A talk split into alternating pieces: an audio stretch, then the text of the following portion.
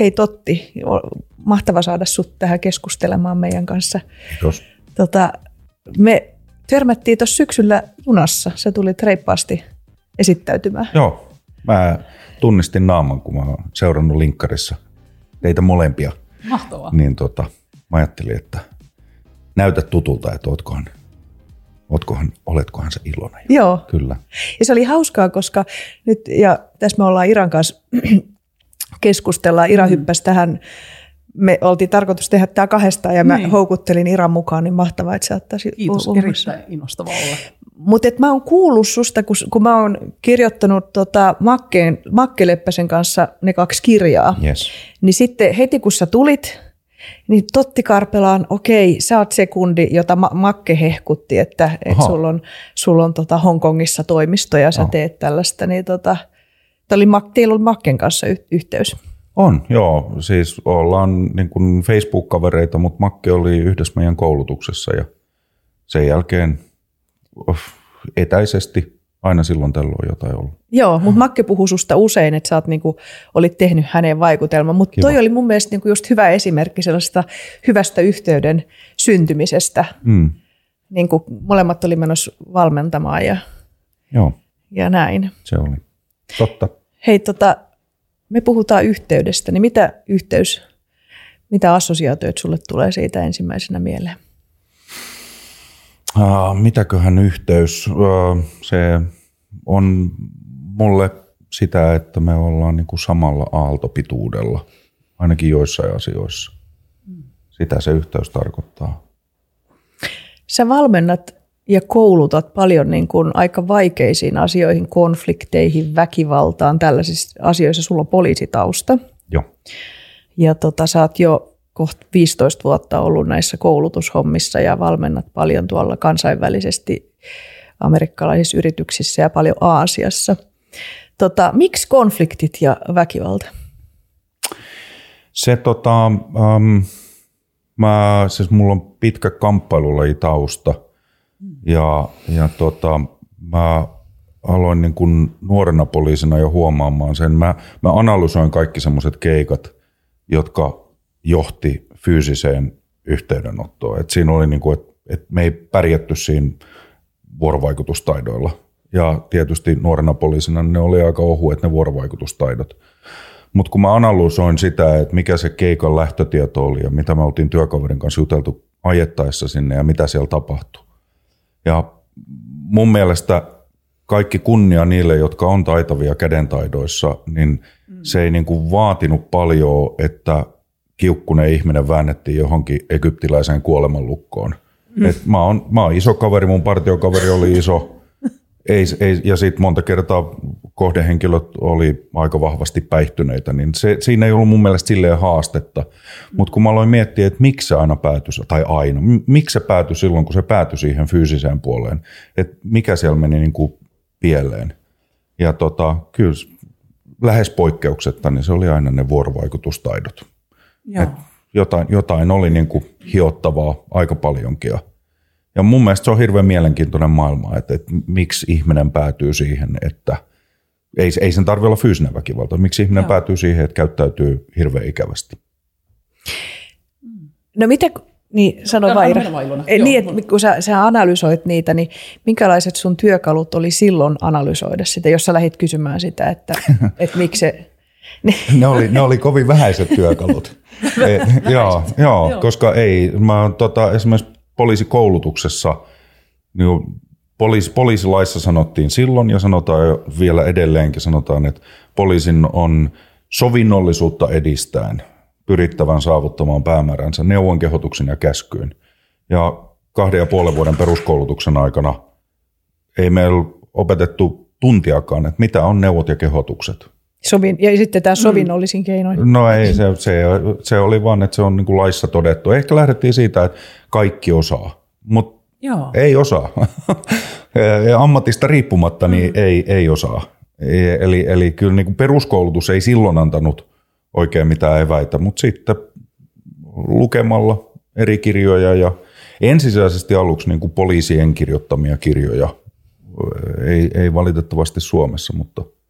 mut ulkomaisten poliisien kirjoittamia. Sitten sieltä aina lähdeluettelosta löytyy uusi kirja ja lähti niin kuin koeponnistamaan ja testaamaan. Niin ihan oikeasti ihan kirjojen kautta? Ihan kirjojen mm. kautta.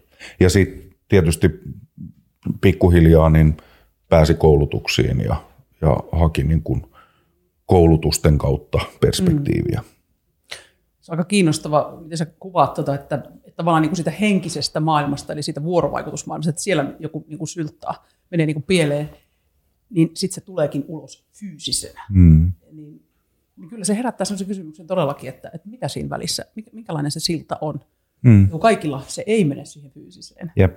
Ja mitä siinä yhteyden näkökulmasta sitten tapahtuu, että se menee niin karille, että joku ottaa nyrkit ja pamput ja ties mm. mitkä esille siinä tilanteessa ja, ja, ja sitten sit, Sitten ollaan niin kuin totaalisessa mm. kohaksirikos tavallaan siinä hetkessä. Joo, mitä mu- sinne niin kuin on? Joo, ja mä sanoisin vielä, että, että niin kuin, eihän niin kuin todella, todella harva tilanne etenee siihen, että se menee fyysiseen. Mutta ihan samalla tavalla mm. työyhteisössä, niin että sä käyttäydyt tosi, tosi kurjasti toista ihmistä kohtaan. Niin, niin kyllä se on mun mielestä ihan samalla tavalla niin mm. mielenkiintoinen prosessi. Että sä, sä niin kuin koet, että sulla on oikeus sanoa tai käyttäytyä niin kuin sä käyttäydyt. Joo. Sä Tira, sun, kun sä oot kirjoittanut peloista, niin tota, jossakin meidän muissa podcasteista tai sisällöistä puhunut sitä, että sä oot tunnistanut sitä, että kun sä itse elit lapsena mm. semmoisessa perheessä, missä oli väkivaltainen Kyllä. isä tai niinku tämmöinen, tällainen, niin tota, mä mietin, että miten, niin, niin mitä tämä teema sussa herättää nyt, kun ollaan tämän teeman äärellä? Se on hirveän hyvä, hyvä kysymys, koska mussa, mussa itsessäni on se sellainen puoli, että, että jos joku uhkaa mua vaikka fyysisesti, niin mussa nousee sellainen niin kuin taisteluvietti. Että se on se niin kuin luontainen fysiologinen reaktio, mm. että, että mie tapaan. Vähän niin kuin semmoinen, semmoinen niin kuin mm. aika aggressiivinen niin kuin herätyskello herää ja että tuupas tänne, niin mä näytän. Että okay. siinä, siinä tulee niin kuin tällainen, että mäkin olen oppinut niin kuin säätelemään sitä, kun ikää tullut enemmän, että Joo. mä en ensimmäisenä lähde niin kuin verbaalisesti niin kuin hyökkäämään semmoista, kun kadulla saattaa tapahtua. Mäkin olen ollut paljon semmoisissa tilanteissa, tai Joo. useamman kerran semmoisessa Joo. tilanteessa, jossa ihan itsestäni riippumattomista syistä niin joku on tullut uhkaamaan mua okay. täällä Helsingin kaduilla. Ja, ja, ja tota, mullahan siinä niin kuin sen sijaan, että mä niin kuin nuorena olisin juossut pakoon, niin mä, mä niin kuin hivautin tappouhkauksia ja nyrkinheiluntaa niin kuin näille erilaisissa aineissa oleville miehille tyypillisesti, niin ei se ole kauhean viisasta. No ei, ei, ei, ei, ei se ole. Se ei rakenna yhteyttä, eikä se rakenna minkäänlaista turvaa, mutta se, se, niin kuin se impulssi oli niin voimakas, että nykyään, ei ole, en ole tietysti kohdannutkaan tämmöisiä tilanteita enää Joo. pitkiin pitkiin Joo. aikoihin, mutta että voisin kuvitella, että nykyään juoksisin niin kuin hipulat vinkkoen niin kuin aika kovaa niin kauas, kun Joo. pääsee ja äkkiä valoon. Se on muuten jännä, kun sä sanoit, että me joskus nuorempana tai opiskeluaikana seurustelin tota, tämmöisen miehen kanssa, joka teki, täällä on meidän ko- koiraa muuten aika aktiivisella, kuuluukohan se tänne meidän podcastiin. Silloin, niin kuin, niin, tota, seurustelin tällaisen miehen kanssa, joka teki vartiointihommia. Joo. Mm. Ja tota, sehän antoi mulle palautetta, että mä ratikassa, että kun mä, jos joku oli semmoinen, että se oli vähän epäilyttävä tai häiriökäyttäytyy tai näin, niin mä rupesin niinku tuijottaa sitä. Sitten sä sanoit, Ilona, että tuommoista ei pidä niinku tehdä. Niin mm. tota, oliko se, niinku, nää, onko nämä mun ja Iran nämä tavat, että miten me ollaan, niin miten sä nyt kouluttaisit meitä? No siis, no nyt tietysti täytyy sanoa, että molemmat olette käyttäytyneet aika jännällä tavalla, mutta olette tässä edelleenkin. Että on se niinku tiettyyn pisteeseen asti toiminut. Mutta en mä kyllä lähtisi niinku suosittelemaan sitä. Et, et. Nykyään naurattaa ja vähän hävettää, mutta että mm. se, on, se on jännä, että niinku se sun oleellinen kysymys, että mitä meissä niinku tapahtuu. Joo. Niin kyllä se on hirveän oleellinen kysymys, ja mä ajattelisin jotenkin näin, että, että jos me tunnistettaisiin paremmin ja ehkä myötätunnuttaisemmin myös itseemme suhtauduttaisiin, mm. niin meidän ei tarvitsisi hakea näitä tällaisia keinoja tai mennä siihen niin kuin autopilotti, selkäranka, mm. niin kuin reptiili mm. reagointiin, jossa mm. enemmänkin haastetaan suurta sotaa kuin minkäännäköistä mm. rauhanomaista ratkaisua. Kyllä mä, mä oon tietysti aika paljon niin kuin katsonut sitä omaa käyttäytymistä ja miettii omia reaktioita, niin nyt, tässä, nyt kun mäkin olen viisikymmentäneljävuotias, niin, niin kyllä, kyllä se melkein poikkeuksetta palaa siihen, että sä, sä olet niin kuin sinut itsesi kanssa. Joo, että sä ymmärrät niitä taustalla vaikuttavia tekijöitä ja ehkä pystyt vähän ymmärtämään sen toisen ihmisen käyttäytymistäkin ja sulla on semmoinen laaja-alainen katsaus siihen, että Kyllä. mitä siinä pitää. Ja eihän, ne, eihän ne ole niin kuin mukavia tilanteita, että, että kun joku, joku käyttäytyy huonosti, että se, että sä pystyt pysymään sen tilanteen yläpuolella, Kyllä. Ja, ja niin kuin ego pukkaa sieltä jatkuvasti, että nyt huvittaisi sanoa jotain, mutta se, että sit saat lopusta kuitenkin, niin sä oot sen tilanteen voittaja. No sä mainitsit tuossa kaksi asiaa tavallaan, että se yksi on se, että olisi niin kuin sinut itsensä kanssa ja sitten, että pystyisi pysymään sen tilanteen yläpuolelta. No. Jos sä ajattelet sitä, että kun sä nyt meet valmentamaan, niin kuin mitkä, mitkä on tyypillisiä niin kuin yhtey- yhteydenottoja tai teemoja, että mistä sä koulutat? No kyllä meillä on varmaan niin kuin tyypillisin on edelleenkin tämä puhejudo, eli, eli aika pitkälle tuotteistettu järjestelmä semmoisiin niin kuin haastavan tilanteen perusteisiin. Mm. Se on, se on varmaan se tyypillisin. Ja, ja tuota, sitten se toinen liittyy sitten taas, kun me, meillä on oikeastaan meillä on, niin kuin, meillä on äh, asiakas, asukas, oppilas, potilas, matkustaja tittelillä olevat Joo. konfliktit. Mutta sitten tässä vuosien aikana niin enenevässä määrin ollaan sit puhuttu sit työpaikan sisällä tapahtuvasta klikistä, kun se on, se on aika erilainen sit loppuviimein. Et, mm. et asiakkaan kanssa sä pystyt ottaa semmoisen kahdenkymmenen minuutin maskin naamalle ja pärjäät yllättävän Joo. pitkälle. Mutta sitten kun sulla on kollega, jonka kanssa olet ollut viisi vuotta töissä, niin sä et voikaan vetää sitä maskia. Kumpikaan ei pysty tekemään sitä. Joo. Ja sitten siinä kuitenkin tulee klikkejä. Ja sitten kuitenkin pitäisi pystyä toimimaan yhdessä, niin se on sitten varmaan meidän toinen se. Niin, no, se on muuten totta, että ne on niin kuin kaksi hirveän erilaista, että miten luoda ja ylläpitää yhteyttä tämmöisessä niin kuin ammatillisessa roolissa. Mm. Että ihminenhän pystyy kannattelemaan tiettyä roolia vaikka mm. tunninkin aika hyvin, mm. että romahtaa. Mutta totta, että niin kuin työyhteisössä sitä ei enää ei. pysty tekemään. Miten sä lähdet sitä opettaa? Kumpaa? No puhutaan siitä, tota, ensin siitä, että, on joku, että sä oot roolissa.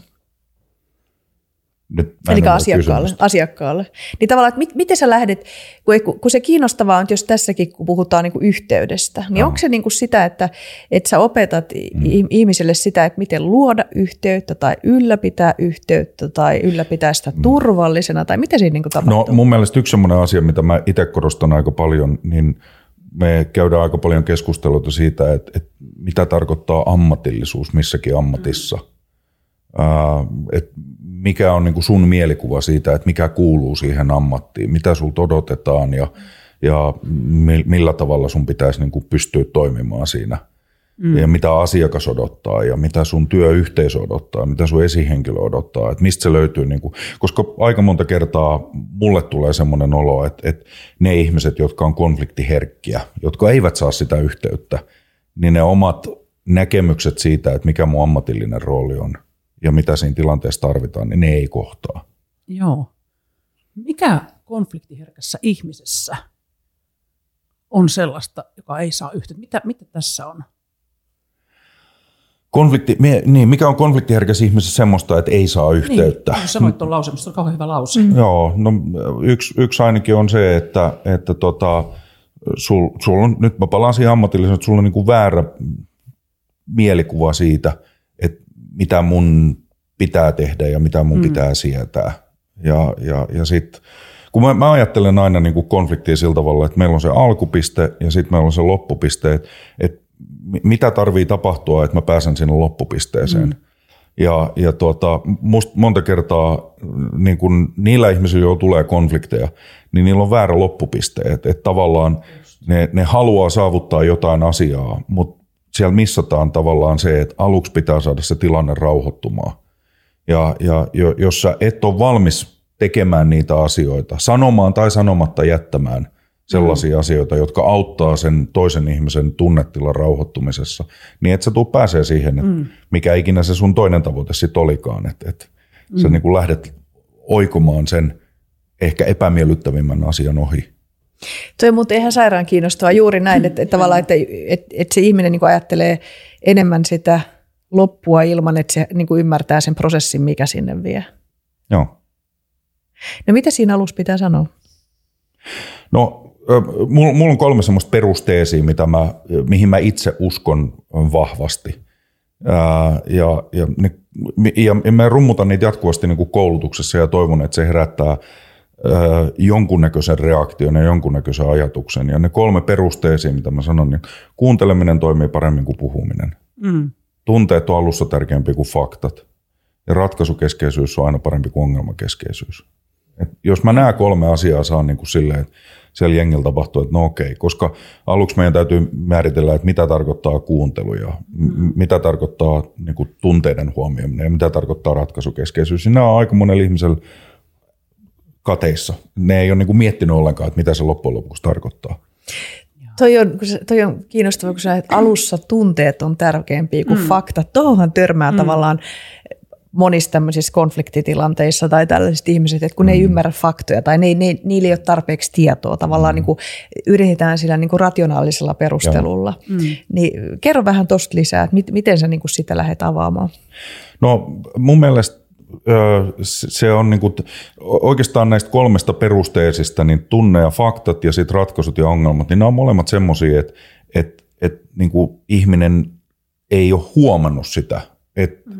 että se, että, että esimerkiksi jos mä oon kiihtynyt ihmisen kanssa tekemisissä, niin kun mä ajattelen ammattilaisena sitä tilannetta, niin musta kuulostaa paljon järkevämmältä. Mä sanoin, että no mulla ei ole valtuuksia tehdä tätä päätöstä tai tässä oli kolmekymmentä päivää aikaa valittaa tai mm. te ette ole lähettänyt vaadittavaa lomaketta. Ja niin kuin loogisesti ajatellen, niin joo okei, mä ymmärrän sen.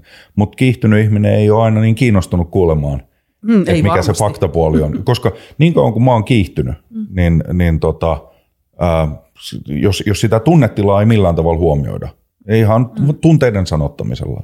Kuulostaa siltä, että sä oot tosi turhautunut tai, tai, tai vaikuttaa siltä, että on teille tärkeä asia. Että et mm. ei niinku minkäännäköistä reagointia siihen, niin, niin eihän me päästä siinä keskustelussa eteenpäin, koska se tunnetila on, se, se on jäänyt käsittelemättä. Mm. Aika harva ihminen sanoo, että on loistava pointti, että se lomake puuttuu, että kiitos, nyt on paljon rauhallisempi. Mun on muuten pakko myöntää tehdä tässä tunnustus nyt. Okay. Että mä olin kyllä niin kuin opiskeluaikana semmoinen herkästi kiihtyvä niin kuin asiakastilanteessa. Ja sitten kun mä rupesin valmistumaan, niin mä niin kuin tajusin, että Ilona, susta on nyt tulossa niin kuin ammattilainen, että, mm. että tavallaan nyt ei ehkä, että sä teet yritysten kanssa yhteistyötä, nyt ei ehkä kannata niin kuin tavallaan toimia näin. Mutta mä tunnistan, että, tunnistan sen, että on jossakin niin kuin kiihtynyt. Mm. Ja, ja noin, mitä sä sanoit, niin noihän se just menee. Eihän siinä mm. kuule mitään faktaa, kun sä, sä omasta mielestäsi oot oikeassa jossain asiassa. Mm. Mutta sitten kun sä oot rauhoittunut, niin sä tajut, että mä olin ihan, se oli ihan väärin, mitä mä, miten mä niin kuin tulkitsin sitä tilannetta. Mm. Mulla oli joku tulkintavirhe siinä. Oletteko te ollut muuten, onko mitään noloja, noloja tunnustuksia, että ootteko ikinä kiihtynyt missään? Voi veikkoset. Niin, mä, pimein. Niin, mä olen sanon lentokentällä, joka ei ole kauhean järkevää turvatarkastuksessa. Okay. Sinne tuli aina toinen toistaan suurempi kaappi sitten puhuttelemaan tätä kiihtynyttä rouvaa. Ja sitten kun mä näin sen viimeisen kaapin, joka oli siis kolmas, ja se oli vielä isompi kuin otti sinä. Ja sitten mä, no, ei niin, voi ottakaa olla vaan ne kaikki rasvat tuota, niin juu, joo, ihan kiva, morjens. Joo, joo siis mm. mä olin, näin, tapa, näin voi tapahtua. Enää, niin kuin nykyään se hävettää ja, ja, ja, ja tavalla. Mutta eikö tämä ole myöskin niin kuin semmoinen niin aivohomma? Mutta niin kerro, onko sulla ollut ikinä? Onko se aina ollut ihan kuulee se kiukampi? Ei, ei missään nimessä, vaan kyllä mä sanoisin, että mulla niin kuin esimerkiksi ensimmäiset viisi vuotta poliisissa on semmoisia, että en mä voi olla niin kuin hirveän ylpeä siitä tavasta, miten mä oon kohdannut ihmisiä. Mm-hmm. Mutta sitten taas mä, mä olin myöskin niin kuin sokea silleen, että et nyt kun mä sanoin, että se sun ammatillinen roolis, niin mä vahvasti uskon siihen, että se mun tapa, niin, niin kuin aika moni, nyt en voi sanoa mitä poliisit nykyään on, mutta aika, aika moni nuorempi konstaapeli on semmoinen auktoritäärinen hahmo. Mm. Ja se, että sä kyseenalaistat sen auktoriteetin, niin se ei niin kuin auta siinä tilanteessa hirveästi. Niin, niin tota, kyllä var, varmasti ensimmäiset viisi vuotta oli semmoisia, että, että ei, en, en hyväksyisi sitä toimintaa nyt näillä, näillä vuosilla. Mutta se mikä tässä on mun mielestä just lohdullista, koska ihmisillähän tapahtuu tavallaan tällaisia niinku tulkintaharhoja, että joku on niinku persoonaltaan jon, mm. jonkunlainen, että se on semmoinen, se on semmoinen vaikea persoona tai mm. se on jonkinlainen. Mm. Ja sitten tässäkin jotenkin tulee, että tämä, että jos ajattelee tätä yhteyden synnyttämistä tai kohtaamista tai luomista, että se on taito. Että se on, mm. niinku, oh. et se, se on todellakin taito siinä, missä se joku fyysinen judo, mitä sä oot, vai mikä se oli se sun laji, kamppailulajit, niin mm. että sitten kun riittävästi toistaa, niin kyllä niitä niinku alkaa mm. hahmottaa, että miksi tämä toimii ja joku toinen no. ei toimi. Mm. Joo, ja, ja kyllä niinku mulla oli ö, muutama semmoinen oppi-isä, ö, jotka oli kavereita. Et mä muistan niinku nuorempana konstaapelina, että kun itse kävi kierroksilla, ja ihmettelin, että, että miten toi onnistuu, että miten toi pystyy pysyä noin rauhallisena. Niin. Ja, ja sitten mitä se sanotaan, että eikö niin kuin äh, tämmöinen niin kuin äh, imartelun suurin muoto on plagiointi. niin, niin, kun mä en, mä en aluksi mä en tajunnut, että mitä nämä tekee, mutta mä aloin niin kuin apinoimaan kehonkieltä ja, ja sanoja ja muita. Ja sitten mä huomasin, että hei, tämähän toimii. Et me, me ei päädyttykään nyt siihen fyysiseen puoleen ollenkaan. Ja sitten pikkuhiljaa alkoi se niin kuin tietomäärä lisääntyä siellä, että miksi ne lauseet toimii. Mm. Mm. Ja eikö tämä ole myöskin niin kuin ihan aivojuttu, jos me mietitään niin kuin aivotoimintaakin. Se, et, mm. et, niin kuin ihminen, kun sillä lähtee niin sanotusti lapasesta, mm. niin tässähän ohi otsa, ohimolohkot menee niin kuin op-asentoon ja Kyllä. järkevä ajattelu niin kuin katkeaa. Kyllä. Ja limbinen järjestelmä huutaa ja mantelitumakkeet on kärvähtäneet. Ja, ja, ja sitten mennään kaasupohjassa, jollei joku fiksutuu sanomaan, että hei, että... Mm. Mit, mit, mit, mitä tässä? Niin, mm. Joku, joka on rauhallinen ja kykenee kohtaamaan, rakentaa sitä siltaa, mm. niin jotenkin tulee sellainen olo, että se sillan rakentaminen, se yhteyden rakentaminen siinä hetkessä on jotenkin erityisen niin kuin tärkeää. Mutta sitten taas tietysti, jos mä, jos mä vertaan... siihen niin kuin, taitona siis. Niin, vertaan äärimmäisiä, äärimmäisiä konflikteja, niin sitten ei myöskään liian rauhallinen ihminen ei auta aina. Et, et. Mm, toi on hyvä pointti. Kerro tuosta lisää. Joo. No se, että jos sulla on kaveri, joka lyö nyrkillä seinää ja, ja huutaa ja... Sitten sä tuut siihen ja sanot, että vaikuttaa siltä, että olet kiihtynyt. niin, niin menee entistä pahemmaksi. Niin, että et sekin pitäisi osata, sun pitäisi osata niin kuin lukea sitä tilannetta, että et millä äänensävyllä ja millä puherytmillä, millä, millä sä mm. saat sen kontaktin. Onko se puhejudo jotenkin just tota, mitä te, tai mitä kaikkea te no, siinä? No, no, ei, no siis puhejudon alun perin tämmöisen äh, englanninkielen professorin ja judokan ja poliisin George Thompsonin kehittämä järjestelmä seitsemänkymmentäluvulla Jenkeissä. Okei, niin että se ei ole mikään teidän... Niin kuin. Ei, Okei, ei, ei ole. Se on, termi on mun mielestä vaan, se on silleen kiva, se jää, jää mieleen. Jenkeissä on verbal judo. Ja mä kävin heidän kouluttajakurssit joskus parikymmentä vuotta sitten. Okay. Ja, ja tota, se, mitä me koulutetaan nyt Suomessa, niin onhan siinä jotain tiettyjä peruselementtejä samaa, mutta kun se oli poliiseille kehitetty hyvin erilaisiin tilanteeseen, niin, niin tuota... Ei, ei ole meidän kehittämään. Me ollaan sitten ehkä jatkojalostettu sitä enemmän tämmöiseen pohjois-eurooppalaiseen ja palvelukulttuuriin. Joo. No miten, miten se pystyy sitten sen niin kuin jotenkin ytimestä tai siitä, siitä sanomaan, että miten ihmiset hyötyy siitä, kun ne oppii sitä puhejudoa tai mm. tätä? No, var, var, no suurin hyöty on varmaan se, että me saavutetaan niitä asioita siinä kohtaamisessa, mitä mä ammattilaisena haluan saavuttaa.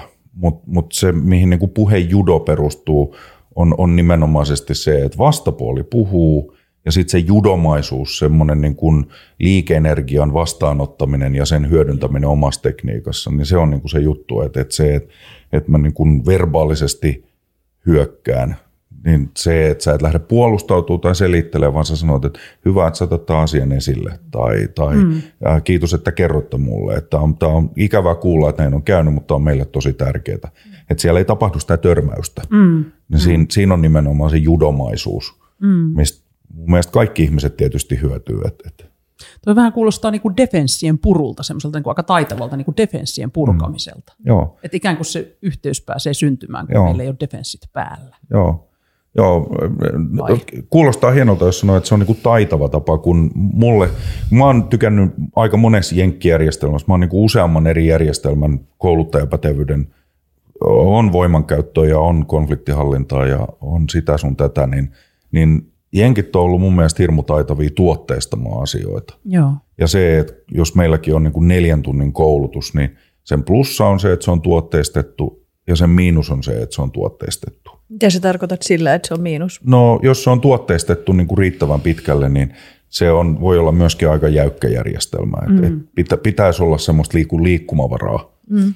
että et tavallaan niin kuin annetaan myöskin valtaa ja vastuuta sille ihmiselle, joka sitä järjestelmää käyttää, että se osaa mm. niin kuin itse harkita niitä tilanteita. Mm. Ja, että se ei ole vaan lauseiden ulkoopettelua, koska Joo. tämä toimii.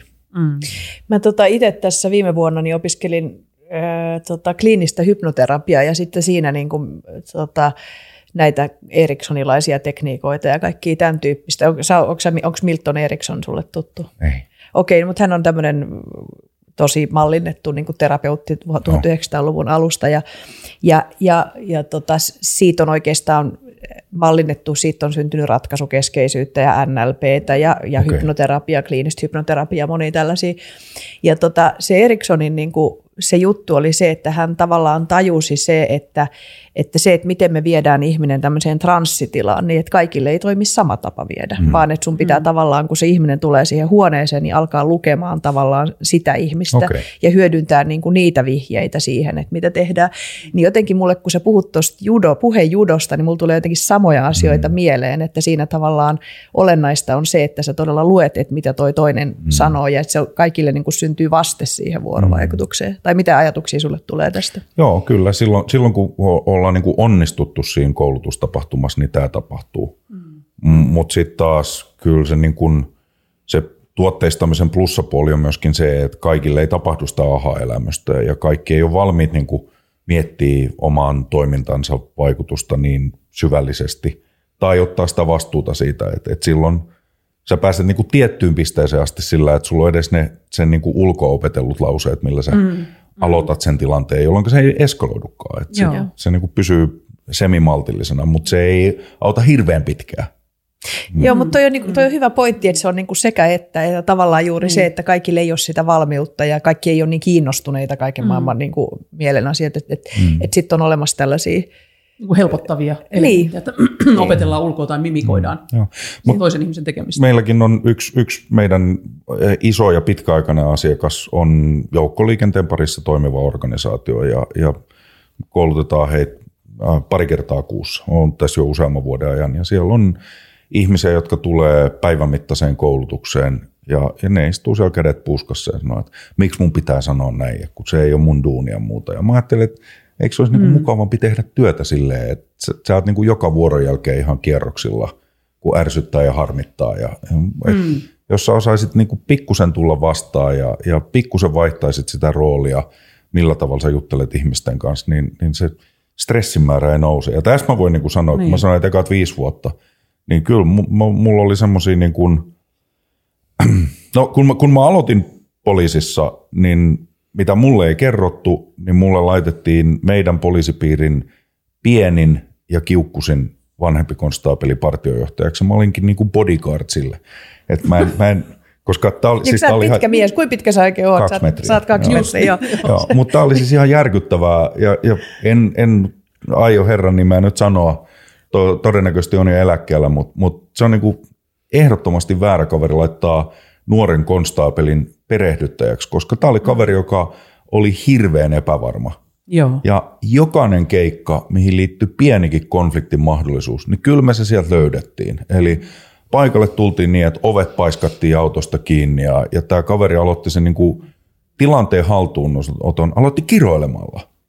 Että mitä wow. vettiä täällä oikein tapahtuu. Ja jännä juttu, kun ihmiset on kiukkuisia ja sitten siihen tulee semmoinen kuivan kesä oravan kokoinen konstaapeli, joka, joka alkaa niin kuin ekana kiroilee, niin sitten me painittiin. Ja mä ajattelin, että tämähän on poliisityötä parhaimmillaan, että joka ikinen keikka. Yhtä painiottelua. Yhtä painia, joo. Sä pääsit ainakin sun taitoja käyttämään. Pääsin, pääsin kyllä. Ja ihan, ihan huikeeta. Ja mä huomasin vaan, että, että kun työvuoro päättyi ja mä kävelin siitä sitten asunnolle, niin mä kävin vieläkin ihan kierroksilla. Ja, ja mulla meni varmaan ekat puoli vuotta meni siihen, että ei tämä voi olla oikein. Mm. Onko tää, onko mä oikeasti niin kuin... Ja mä, siis mä aloitin Ahvenanmaalla, mä olin siellä kaksi ja puoli vuotta poliisina. Okay. Mä ajattelin, että jos se on tämmöistä, niin mitä se on Helsingissä? Et, et. Niin, tämmöisessä rauhallisessa saaripäivässä. niin, niin, ja sitten sit alkoi pikkuhiljaa. Niin kuin, näin, siis mulla oli tämmöinen, että et meitä oli, kun Maariahamina on, on tota, se on niin kuin lääninkeskus, siellä on, äh, silloinen oli, oli tota Venäjän konsulaatti, siellä on satama ja lentokenttä, niin se poliisien mm. määrä on kohtuuttoman suuri. Okay. Ja, ja tota, meillä oli niin kuin viisi partiota kaksikymmentäviisituhatta ihmisen kaupungissa. Oh. Niin kuin ja käsittämätön juttu. Ja, ja mä niin kuin puoli vuotta mulla meni sitten kyseisen kaverin partiokaverina. Ja, ja sitten mä aloin yksi kerta huomaamaan, että et, et me ollaan itse asiassa me ollaan ainoa partio, jolla on niin kuin olkapoletit revitty tai lakki kateissa tai polvet kuralla. Ja kaikilla muilla on ihan yhtä siistit vaatteet kuin mitä oli vuoron alussa. Et, et, niinku, täs, niinku, nää tekee asioita eri tavalla kuin me. niin. Joo. Mun tekee mieli palata tuohon, kun sä kerrot siitä kädet puuskassa istuvasta tyypistä, miksi mun pitää täällä olla, miksi mun pitää tällaista Joo. sanoa. Joo. Niin mikä on se ikään kuin se tapa tai tie siihen, että se ihminen oivaltaa, Joo. että se avautuu sille, että ne kädet ei ole puuskassa. Yes. Loistava no, kysymys. Mun mielestä tämä oli kuitenkin kiinnostava. Uh, uh, jossain jenkkikoulutuksessa mä törmäsin tämmöisen W I I F M, what's in it for me?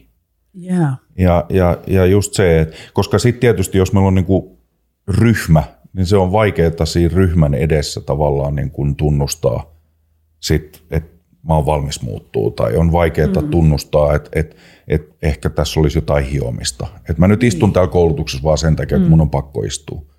Niin, niin tavallaan se, että jos, jos pääsee haastamaan näitä ihmisiä silleen hyvässä hengessä ja sanoo, että et mikä olisi sun mielestä niin kuin optimaalinen tilanne työvuorolle, mitä siellä työvuorossa pitäisi tapahtua ja mm. mitä sä haluaisit työvuoron lopussa, että et, käyt sä kierroksilla ja, ja, ja onko niin kiukkunen olo, että ei saa niin kuin työvuoron jälkeen nukuttua ja, mm. ja miten sä käyttäydyt liikenteessä ja, ja millainen käyttäytyminen sulla on sosiaalisessa mediassa, onko kaikki niin kuin uhkaa.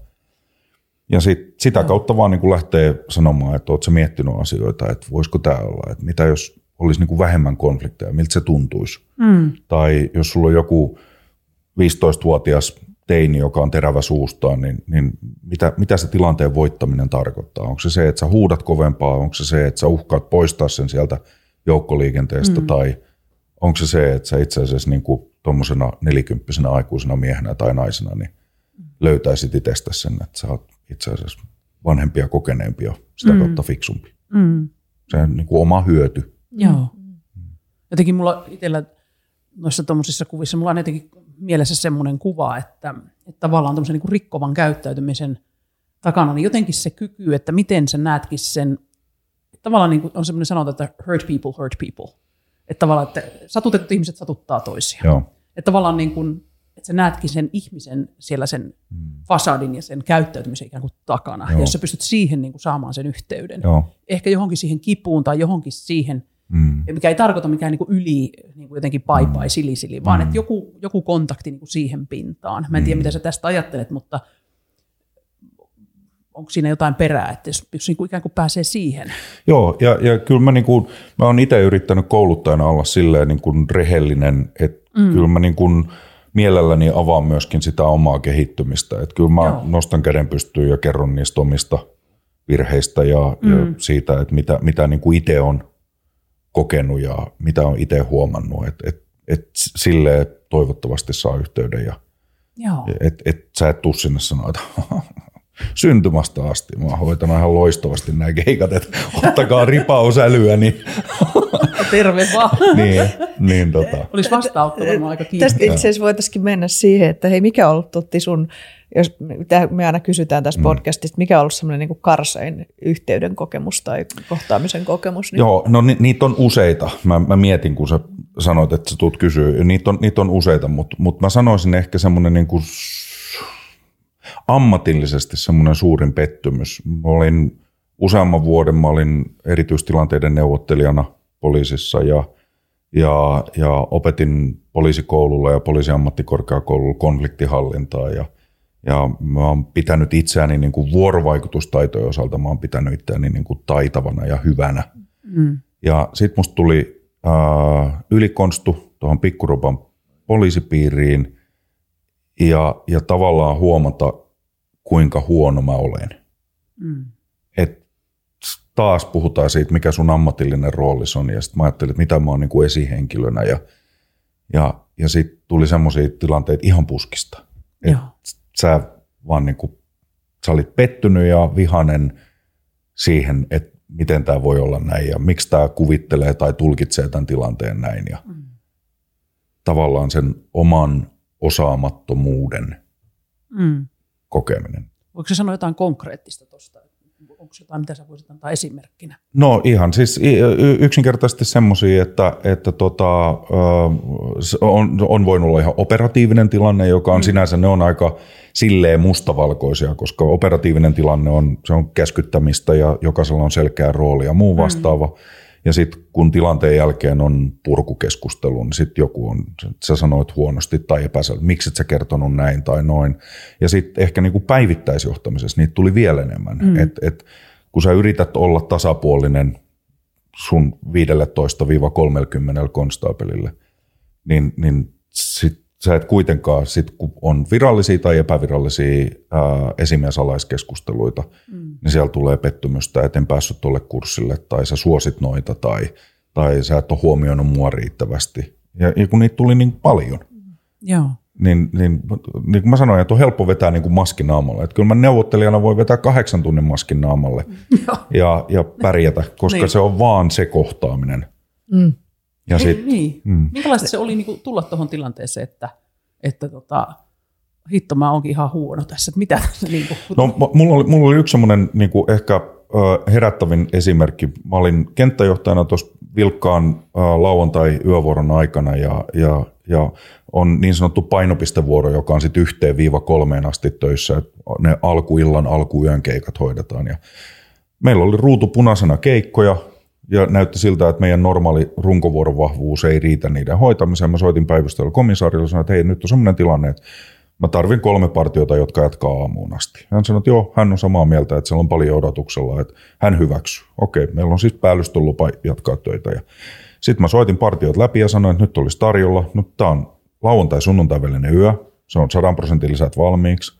Sitten se on ylityö ja sitten se on vielä tota, suntistunnit. Niin, niin totta kai sinne tuli ilmoittautuneet sit kaverit vastaan. Mm. Ja, ja sitten jotain maagista tapahtui. Mä sain siis kolme partiota, kuusi kaveria. Sitten jotain maagista tapahtui ja kello tulee yksi ja meillä ei ole keikan keikkaa. Et, et, et ne vaan niinku hoitu ja, ja sitten mä totesin, että no ei näiden kavereiden tarvi olla täällä. Ja mä ajattelin sitä, että ne haluaa mennä kotiin, koska alun perin oli mm. näin. Ja mä soitin kaverille ja sanoin, että hei, ei olekaan tarvetta, että et, tota, et, kiitos. Lähtekää kotiin. Seuraavassa päivävuorossa tämän painopisterunkovuoron, painopistevuoron ylikonstu tuli ja sanoi, että, että sä hoidit aika huonosti ton.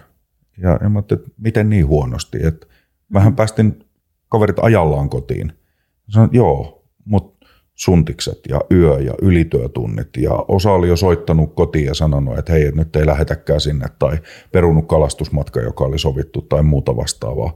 Että sä vaan ajattelit niin kuin sun perspektiivistä, mikä oli ihan totta. Mä, mä ajattelin ihan väärällä tavalla sitä. Ja, ja se oli, se oli mun seuraavan kerran, kun nämä samat kaverit tuli, niin sitten tehtävä jaolle sinne ja sanoin, että hei, et mä oon nuori, nuori kokematon ylikonstaapeli, tää oli täysin mun mokani. Mm. Mä en mm. ajatellut tätä asiaa, mä oon tosi pahoillani. Ää, et toivottavasti pystytään jatkaa niinku työtä tästä eteenpäin, mutta tää oli mulle oppimiskokemus ja, ja tosi valitettavaa, että jouduttiin ikään. Mutta oli, oli, oli vaikeaa sanoa. Mutta ihan hirveän hienoa, että sä sanoit sen. Jotenkin tulee mieleen, että siis jotenkin toi, että, että kuinka moni esimies tai esihenkilö niin kuin jotenkin ajattelee, että kun sä ryhdyt esihenkilöksi, sun pitäisi olla jotenkin hirveän täydellinen ja hyvä. Mm. Ja tosiasia on se, että, että kyllähän niin kuin, siis harvalla esihenkilöllä on jotenkin koulutusta tämmöiseen. Toihan kuulostaa vähän tämmöiseltä mm. niin kuin mielentämiseltä, että miten sä niin kuin miellät asioita muunkin kuin sen oman kontekstin kautta. Niin ei se ole niin kuitenkin kauhean kehittynyt, mutta toi, mm. että sä niin kuin mm. rakensit sitä yhteyttä Joo. tolla tavalla, että sä pyysit anteeksi. Joo. Iso juttu. Si- si- se, se, siihen on siis siinä on yli kymmenen vuoden kehityskaari, että mm. sä niin kuin tavallaan päädyt tuohon pisteeseen. Niin, että, niin, niin, mm, niin. Kyllä. No tota... Siinä tullaakin sitten tähän, että sitten sä sanoit, että, sulla on, että nykyään että paljon teidän työssä korostuu sitten nämä työyhteisöjen sisäiset konfliktit, joka tosiaan on niin kuin erilainen se tilanne, että oh. sä joudut niin kuin elämään siellä sitä arkea, jolloin sä et voikaan aina mennä sen roolin taakse. Niin mm. minkälaiset asiat siinä korostuu, kun te niitä taitoja valmennatte? Tai? No, no tota, niin kuin se ehkä tässä tulee, että mä, mä itse niin kuin tykkään lokeroida asioita niin kuin jonkunnäköiseen loogiseen järjestykseen. Ja, ja mä oon itse lähtenyt siitä, että mon, monta konfliktia työpaikoilla, niin siellä on niin kuin kolme erilaista tyyppiä. Et meillä on mm. ihmisiä, jotka eivät osaa. Eli sulla ei ole esimerkiksi koulutettu sun tehtäviin liittyviä asioita tai sisäistä ohjeistusta tai sulle ei ole kerrottu, että tämä on sun tontti ja tämä on ton tontti. Ne niin kuin osaa tehtäviä, ne ei osaa sitä substanssia. Ne ei osaa Joo. ohjeistusta ja, ja se, on niin kuin, se on mun mielestä helpoin, koska jos siellä tulee klikkejä, niin sit me istutaan alas ja käydään nämä säännöt läpi ja katsotaan. Se on, se on niin kuin helpoin. Mm. Sitten meillä on niin kuin se seuraava taso on se, että on koulutettu, mutta ei osaa yhdistää asioita. Että sä oot jollain tavalla sosiaalisesti sokea syy-seuraussuhteille. Mm. Ja se on tietysti haastavampaa, koska, koska jos et sä ymmärrä, että kun sä teet näin, niin tämä on niinku se lopputulos. Mm. Että oot, oot sä miettinyt sitä ja, ja tota, se on niinku paljon paljon haastavampi. Ja sitten meillä on viimeinen ryhmä, on ne, jotka on, tietää ohjeistuksen, ymmärtää syy-seuraukset, mutta ei välitä. Just. Ja se on sitten taas niinku se... Kuulostaa, niin kuin, tulee aika ihan silleen, että mm. tuli oikein semmoinen, että ärsyttävää. Miksi mm. ei välitä? Niin, sanois muuta. Se on... Onko se löytänyt, mutta... Niin, kiinnostaa, miten tämmöistä, miten tämmöistä kohdataan sitten? Miten, miten tämmöiseen no. rakennetaan yhteyttä, että ne rupeisi rakentaa yhteyttä, kun ne ei välitä? Niin, siinä onkin... Sitten taas niin kuin, siinä mä, mä ehkä... Mulle tulee aika nopeasti semmoinen entisen esitutkintaviranomaisen perspektiivi, että, että jos meillä on puheeksi ottaminen ja meillä voi olla se suullinen huomautus, kirjallinen varoitus, mutta aika moni organisaatio sit loppuviimein on haluton tekemään niitä kaikkein vahvimpia toimenpiteitä. Joo. Et, et jossain vaiheessa kuitenkin pitää sanoa, että et tämä on se meidän työyhteisö, näin me tehdään täällä töitä ja, ja nyt ei vaan tunnu siltä, että me niinku saavutetaan semmoista toivottua lopputulosta. Ja se on monta kertaa pitkä ja kallis ja aika kivulias prosessi, sit jos me joudutaan niin kuin lähteä työsuhteen purkuun tai irtisanomiseen. Onko se, tietysti psykologinaan tulee niin kuin heti semmoinen, että haluaisi niin kuin ymmärtää, että miten ihminen on ajautunut tällaiseen jamaan. Jotenkin tulee mieleen, mm. että siellä on aika kyynistyminen jo aika pitkällä mm. prosessissa ja se on mm. lähtenyt ehkä jo niin kuin lapsesta tai nuoresta kehittymään tämä maailmankuva, että Joo. ihmiset on perseestä ja ei tässä mitään kannata. Mm. Mutta mm. onko sinulla sitä näkökulmaa sun työssä, että yrität sä ymmärtää, että mikä tämän ihmisen on tuonut tähän vai onko se enemmän tavallaan sitä taktista, että miten tässä nyt vaan toimitaan sitten? No joo, siis totta kai mä yritän ymmärtää, mutta kun mä en ole psykologi. Niin. Ja mä, niin kuin mun oma roolini, enkä mä yritäkään antaa ihmiselle mielikuvaa, että mä olisin psykologi, mm. vaan, vaan mä niin kuin lähden kuitenkin sit sillä tavalla ratkaisukeskeisesti, että mä ehkä painotun nimenomaan sinne semmoiseen selkeään prosessiin ja, mm. ja puheeksi ottamiseen. Ja, mm. ja se, että niin kuin ensimmäinen kerta mun mielestä on ihan ymmärrettävä ja anteeksi annettavaa, mutta toinen kerta on jo sit semmoinen, että, että sit sanotaan, että Mit, mitä tässä ensimmäisessä viestintätilanteessa mm. jäi epäselväksi. Mm. No sä valmennat, valmennat paljon kansainvälisissä organisaatioissa. Teillä on Hongkongissa toimipiste ja, ja tuota, oot paljon. Niin tuota, miten, Kimmo, kun sähän meitä saatteli tähän keskusteluun, niin hän, häntä rupesi kiinnostaa se, että, ja mä lupasin, että kysytään, niin, niin tuota, että miten tavallaan, minkälaisia eroja sä näet niin kuin eri kulttuureissa ylipäätänsä niin kuin suhtautumisessa tämmöiseen no, konfliktikäyttäytymiseen tai, tai psykologiseen turvallisuuteen tai näihin joo, teemoihin? Ähm, no mä niin kuin oikeastaan tarkastelen niitä konflikteja kolmelta eri perspektiiviltä. Et, et yksi, yksi on se, että mikä on se organisaatiokulttuuri. Ja, ja tota, kun meidän suurin osa meidän asiakkaista on monikansallisia jenkkiyhtiöitä, ja se on sitten taas mulle aika, aika silleen tuttu toimintaympäristö, niin, niin se on aika selkeästi rajattu. Että kyllä jenkit, kun siellä on se liability, on se niin iso juttu, ja mm. siellä perätään, pelätään vastuuta, ja, ja kaiken pitää olla politically correct, ja code of conduct on hirveän tärkeä juttu ja muu. Niin se, se tavallaan asettaa niinku reunaehdot sille käyttäytymiselle. Että et minkälaista käyttäytymistä voidaan sallia. Sitten toinen on se, että mitä se kulttuuri, sen ihmisen kulttuuri, niin mi, mistä ympäristöstä hän tulee. Mutta se ei ole koskaan niissä tilanteissa, missä mä olen ollut, niin se ei ole vain ja ainoastaan sen ihmisen kulttuuri, koska silloin kun hän tulee tämän organisaation työntekijäksi, niin hän joutuu hyväksymään se, että se on monikansallisen yrityksen kulttuuri. Mm. Ää, ja, ja ihan rehellisyyden nimissä, niin me ei pääsääntöisesti olla siellä aivan suoritusportaan kanssa tekemisissä. Että nämä on yleensä keskijohtoa ja ylempää johtoa, joilla sitten on näitä erilaisia ongelmia ja klikkejä. Ja tota, sitten viimeisenä, tai ei ne ole missään tärkeysjärjestyksessä, niin on se, että mitkä on semmoiset peruselementit ää, ihmisissä, jotka kulttuurista riippumatta mun mielestä esiintyy kaikkialla. Et mulla, mulla on ollut semmoinen hirmu onnellinen ja hyvä tilanne. Mä ää, viime viikolla ää, olin, olin tota Irakissa ja Ja siellä puhuttiin näiden osallistujien kanssa. Mä oon ollut seitsemänkymmentäneljä maassa kouluttamassa. Se on iso määrä. Se on. Täytyy nostaa hattua, jos mulla olisi hattu, niin mä seitsemänkymmentä. Se on, sä oot todellakin joo. kiertänyt niin kuin koulunut tuolla. Kyllä. Etelänapa manner puuttuu. Joo. Kaikissa muissa mantereissa mä oon ollut. Ja, ja tota, mä, yleensä, jos me puhutaan konflikteista, niin meillä on niin kuin tämmöinen pohdintatehtävä, missä me laitetaan osallistujat miettimään, että nyt sä et olekaan se, jonka pitäisi hallita konflikti, vaan sä oot se, joka on turhautunut tai pettynyt tai ärtynyt. Mm. Ja, ja sitten me listataan, mitkä on kolme tärkeintä elementtiä, mitä pitää tulla sieltä niin kuin pöydän toiselta puolelta. Ja yllätys, yllätys, kun mä sanoin, että kuuntelutunteet ja ratkaisut, niin se ei ole niin kuin mun keksimä juttu, vaan mm. se on tullut, että kulttuurista riippumatta, niin kaksi kolmesta tulee. Just näin. Ja ne ei ole aina kaikki samat kaksi kolmesta, vaan, vaan jos, niin mä olen, jos mä olen mm. ärtynyt, jos mä olen pettynyt, jos mä olen peloissani, jos mä häpeän, niin se, että me saadaan tunnetila rauhoittua ja sitä kautta päästään niin kuin miettimään ratkaisua konfliktille, mm. niin mulle pitää tulla semmoinen olo, että minua kuunnellaan. Mm. Mä olen tärkeä. Joo. Mun arvot ja näkemykset ja kokemukset, ne pitää saada niin kuin esille. Mm. Ja sitten toinen on se, että, että tunne. Et me, ei, me ei voida ratkaista asiaa vaan niinku faktoilla. Mm. Ja tämä on esimerkiksi monta kertaa, niinku, esimerkiksi jos meillä on niinku lakipuolen johtaja, mm. niin, niin se, se on ehkä semmoinen haastavin, missä pitää sanoa, että, että me ei voida vain ja ainoastaan katsoa nyt tätä code of conductia. Et jos me halutaan Joo. ratkaista tämä ongelma, niin meidän täytyy miettiä se tunnepuoli kanssa. Ja sitten, että minkälainen ratkaisu me tuodaan tähän, niin siihen sitten.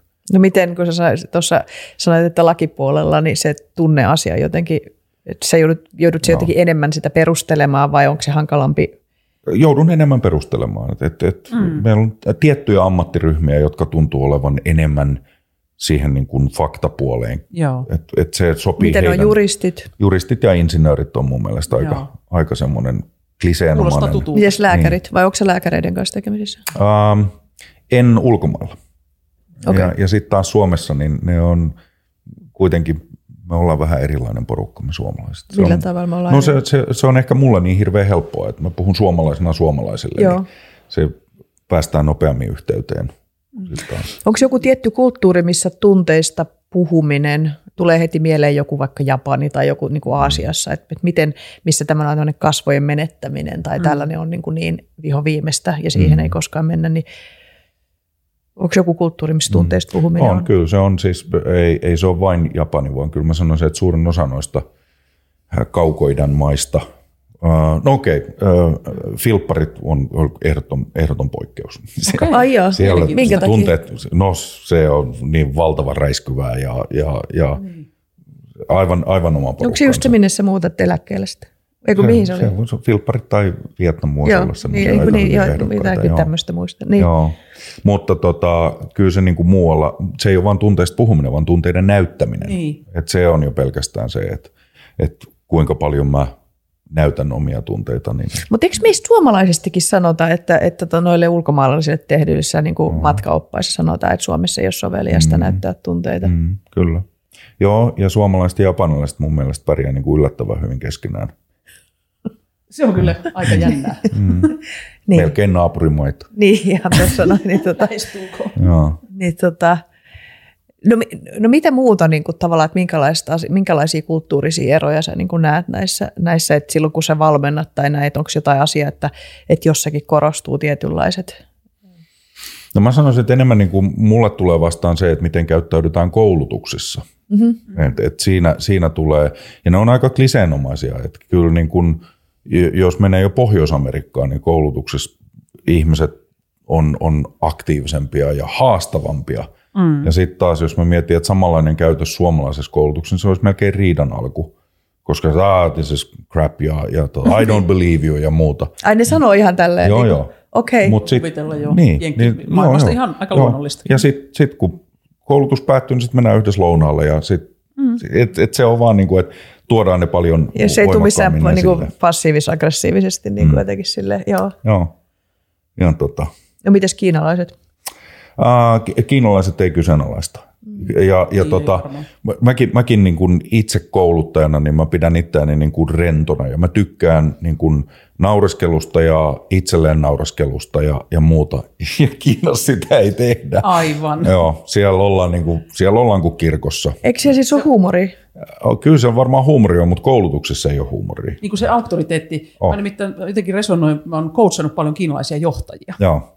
Ja, ja mun täytyy sanoa, että kaikkein suurimmat transformaatiot, kun he on ollut täällä vaikka Suomessa, suomalaisessa Joo. kulttuurissa. Joo. Ja ne on niin kuin postilla täällä. Joo. Esimerkiksi. Niin tota, suurimmat transformaatiot näkyy kiinalaisissa johtajissa, Joo. kun ne yhtäkkiä rentoutuu ja, ja ne saa olla sellaisten ihmisten kanssa, että hei, että tunteista puhuminen onkin ok. Joo.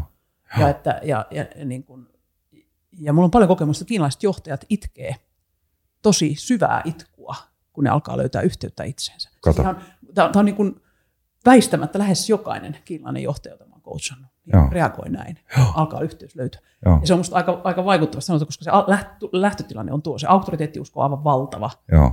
Ja, ja semmoinen niin kuin hierarkisuus on aivan valtava. Joo. Joo. Suurimmat transformaatiot melkein lähestulkoon näkyy kiinalaisissa. Joo, joo. Se on kiinnostavaa. Mä olin, mä olin tämmöisellä niin kuin poliisiyliopistojen äh, seminaarissa äh, Kaakkois-Kiinassa.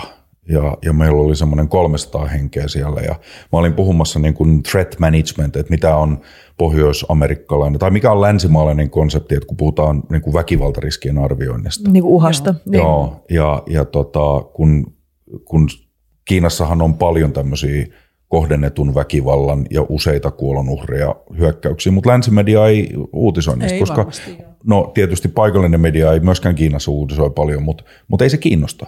Nyt oli pari vuotta sitten Manilassa Filppareilla oli tämmöinen entinen työntekijä, tuli tämmöiseen kylpyläkasinopaikkaan ja surmasi kolmekymmentäneljä ihmistä. Ja ei länsimediassa ole niinku sanakaan, koska ne oli kaikki filppareita. Ei se niinku... Niin, niin, niin tota, mä sit, tää oli ensimmäinen kerta, mä oon kaksi kertaa käynyt tässä seminaarissa puhumassa ja ensimmäinen kerta ja mä menin sinne ja oli vähän sarjakuvaa ja muuta vastaavaa ja siellä kukaan ei niinku naura ja kaikki on hiljaa. Ei mitään kepeyttä. Alkoi alko olemaan vähän niin kuin, kaulus alkoi kiristää. Ja, miten mä saan nää auki? Niin, just en saanut. Sitten se oli vaan loppuillasta lentopetrolin avulla, kun, kun istuttiin, istuttiin ja sitten otettiin gambeita ja, ja, ja jamsingia ja Mut, sitten oli tässä ylimpiä ystäviä. Joo, oli käytiin karaokeessa ja mäkin lauloin kiinalaista karaokea tajuamatta sanaakaan. Ja, oikeasti. Joo. Ja siinä, niillä löytyy siinä joku yhteys keskenään, kun ne keskenään mokailee. Joo, ja, ja kyllä Kiinassa, niin sähän saat niin kuin, sä, sä, Kiinassa ja Japanissa, niin sähän voit niin kuin esittää humalaista. Joo. Ja silloin kun sä oot humalassa, niin sä saat puhua asioista paljon vapaammin. Mm, ja, ja tota, ää, sit Öö, Eli myös, se on aika tärkeää sit olla humalassa. Se on niin, ainakin esittää mm. olevansa humalassa. Aha, mm. okay. Ja ja tota se on se on ja ja sit Kiinassa niin pääsääntöisesti niin eihän länkkäriin välttämättä luoteta ennen kuin sut on kerran juotettu humalaan. Ah, joo, okei. Okay. Sun todellinen minä tulee esille. Niin he ikään kuin tietää, että silloin saa puhua mm. ja mm. sitten se tulee. No, aika mielenkiintoista. No hei tota sitten tää meidän toinen vakio kysymys, että mikä on sun Mikä on sun joku semmoinen kokemus niin kuin erityisen hyvästä yhteydestä, minkä sä haluaisit tässä jakaa? Joo, äh, nyt täytyy nostaa tuo mun nuorin tyttäreni äh, esille, eli äh, Iisa on kahdeksantoistavuotias ja, ja tota, mulla on neljä lasta ja kaikki on mulle läheisiä ja rakkaita, mutta Iisan kanssa on jotain semmoista, että me ollaan niin samalla yhteydellä. En ole onnistunut löytää, että mikä siinä on. Et, mulla on niinku kaksi tytärtä, niin en mä niinku mielestäni koe, että mä niinku suosin tytärtä poikien yli tai muuta. Mutta mm. mut hänen kanssaan niin asiat vaan kolahtaa, asiat toimii ja tunnereaktiot on aika ajoitettu samanlaiseksi. Paljon fiksumpi tietysti, koska mä en kahdeksantoistavuotiaana ollut lähelläkään sitä, mitä, mitä hän on nyt. Niin. Mm. Kauhan liikuttava, jotenkin ihana. Niin. Joo. Joo. Jotenkin tulee... Tota... Tulee mieleen, mulla on aina ollut hyvä yhteys oman isäni kanssa ja, ja tota, niin toi on niin kuin jännä jotenkin, että miten vanhempi lapsisuhteessa, että vaikka voin kuvitella, että, niin kuin jos, että vanhemmat kuitenkin aika samalla tavalla kasvattaa kaikkia lapsia ja näin, Joo. minkä takia sitten jonkun Kyllä. kanssa syntyy niin kuin yhteys, että ne on aika, vähän niin kuin mystisiäkin Joo. asioita, että mm. mitä siinä tapahtuu. On. Eikä sanoilla ei jotenkin pääse siihen kiinnikään välttämättä, Joo. siihen yhteyteen. Joo, ja kun se on todellakin sillä tavalla, että niinku tunnereaktiot ja aika, aika samoilla hetkillä reagoidaan samalla tavalla. Että mm. jotain siinä on semmoista, että kytkökset toimii. Onko se jotenkin sellainen kokemus, että toi ymmärtää mua tai mä ymmärrän tota, että siinä on jotakin myöskin semmoista sanatonta? Joo, ehdottomasti. Joo. Niin kuin molempiin suuntiin. Joo. Se on ainutlaatuista jotenkin on. Se, että, että jossakin ihmissuhteessa sellainen löytyy ja sitten kaikissa sitä ei, niin kuin, ei löydy. Niin, vaikka etsiskin niin ei löydy. Tai vaikka niin. yrittäisi niin mm. ei löydy. Niin. Mutta sitten niin kuin sanoit hyvin, että siinä vaan jotain kolahtaa. Mm. Että se menee vaan jotenkin mätsää. Joo. Hei, minkälainen olo teillä on nyt? Me ollaan jotenkin, must, musta tuntuu, että me ihan vasta raapastiin pintaan, että nyt pitäisi ottaa tota semmoinen kahdeksan tunnin seuraava sessio, jossa me sukelletaan näihin kaikkiin. Mikä olo sulla? No mun, mun täytyy sanoa, että mulla on vähän niin kuin sama tunne, että pikkuinen pintaraapaus on äärettömän mielenkiintoista niin kuin kuulla näitä sun tulokulmia totti näihin, näihin niin kuin pintoihin ja tähän, niin kuin, missä sä aika paljon painit, että sä rakennat yhteyttä työksesi mm. niin kuin erilaisilla ratkaisuilla. Tämä on todella kiinnostavaa. Pintaraapaisuus tuntuu mm. kanssa. Mulla on vähän semmoinen niin kuin teidän kommenteista, että te olette ihan next level. Mä, mä niin kuin tunnen oloni ihan kuliksi. Et, et, et jotain. Sitten niin kuin tapa purkaa ja analysoida on, on erilaista. Okei, okay, mutta siis mulle, mulle tuli semmoinen, että mä haluaisin tulla sun koulutuksiin Tiet, ja mä haluaisin mennä sama. Kaikkiin niihin koulutuksiin, missä Jaa. Olet että, niin kuin tosi sellainen niin kuin inspiroitunut Jaa. Olo. Mutta tota. Todella, ja niin kuin, tavallaan kun sun lähestyminen, niin kuin sä panit noin kolme teesiä tavallaan mm. niistä tästä niin kuin, että jotenkin se, niin kuin se konkreettinen niin kuin ongelma, mm. ei, ei ongelmakeskeinen, vaan ratkaisukeskeinen. Mm. Että kuinka tervehdyttävää se on niin kuin aidosti, että, että aina ei tarvitse niin kuin psykologisoida asioita. Niin. Että lähdetään niin kuin kattoon sieltä ratkaisukeskeisestä tätä hommaa. Mm. Ja sitten ihmiset niin kuin mimikoimalla ja kokeilemalla ja opettelemalla mm. pääsee itse asiassa aika hyvin tuloksiin, jos ne vaan haluaa. Yep. Ja semmoinen fiilis, minusta oli kauhean niin kuin refreshing. Että vähän niin kuin tämä fake it until you make it. Just. Niin, että jotenkin Poist. Siinä on jotakin niin kuin, musta niin kuin kauhean ihanaa. Ja, ja jotenkin niin kuin ajatellaan niin, että ei sen, ei sen tarvi olla tavallaan, niin nämä asiat on meillä opettavi, opittavissa, jos me halutaan. Eiköhän lähetä Ira tuonne joukkoliikenteeseen tuijottelemaan. Tästäs me johonkin Totin koulutukseen. Kyllä, on järjestettävissä. Mikäs, mikäs tässä oli sulle tärkeintä? Se, että mä niin kuin pääsin kuulemaan teidän kysymyksiä ja näkemyksiä ja vastauksia ja kokemuksia. Se on, ne on aina... aina niin kuin antaa semmoisen uuden tavallaan tavan tarkastella tai vahvistaa omaa näkemystä. Joo. Rento meininki. Joo. Hei, kiitoksia. Kiitos, kiitos tosi paljon. Kiitos, kiitos.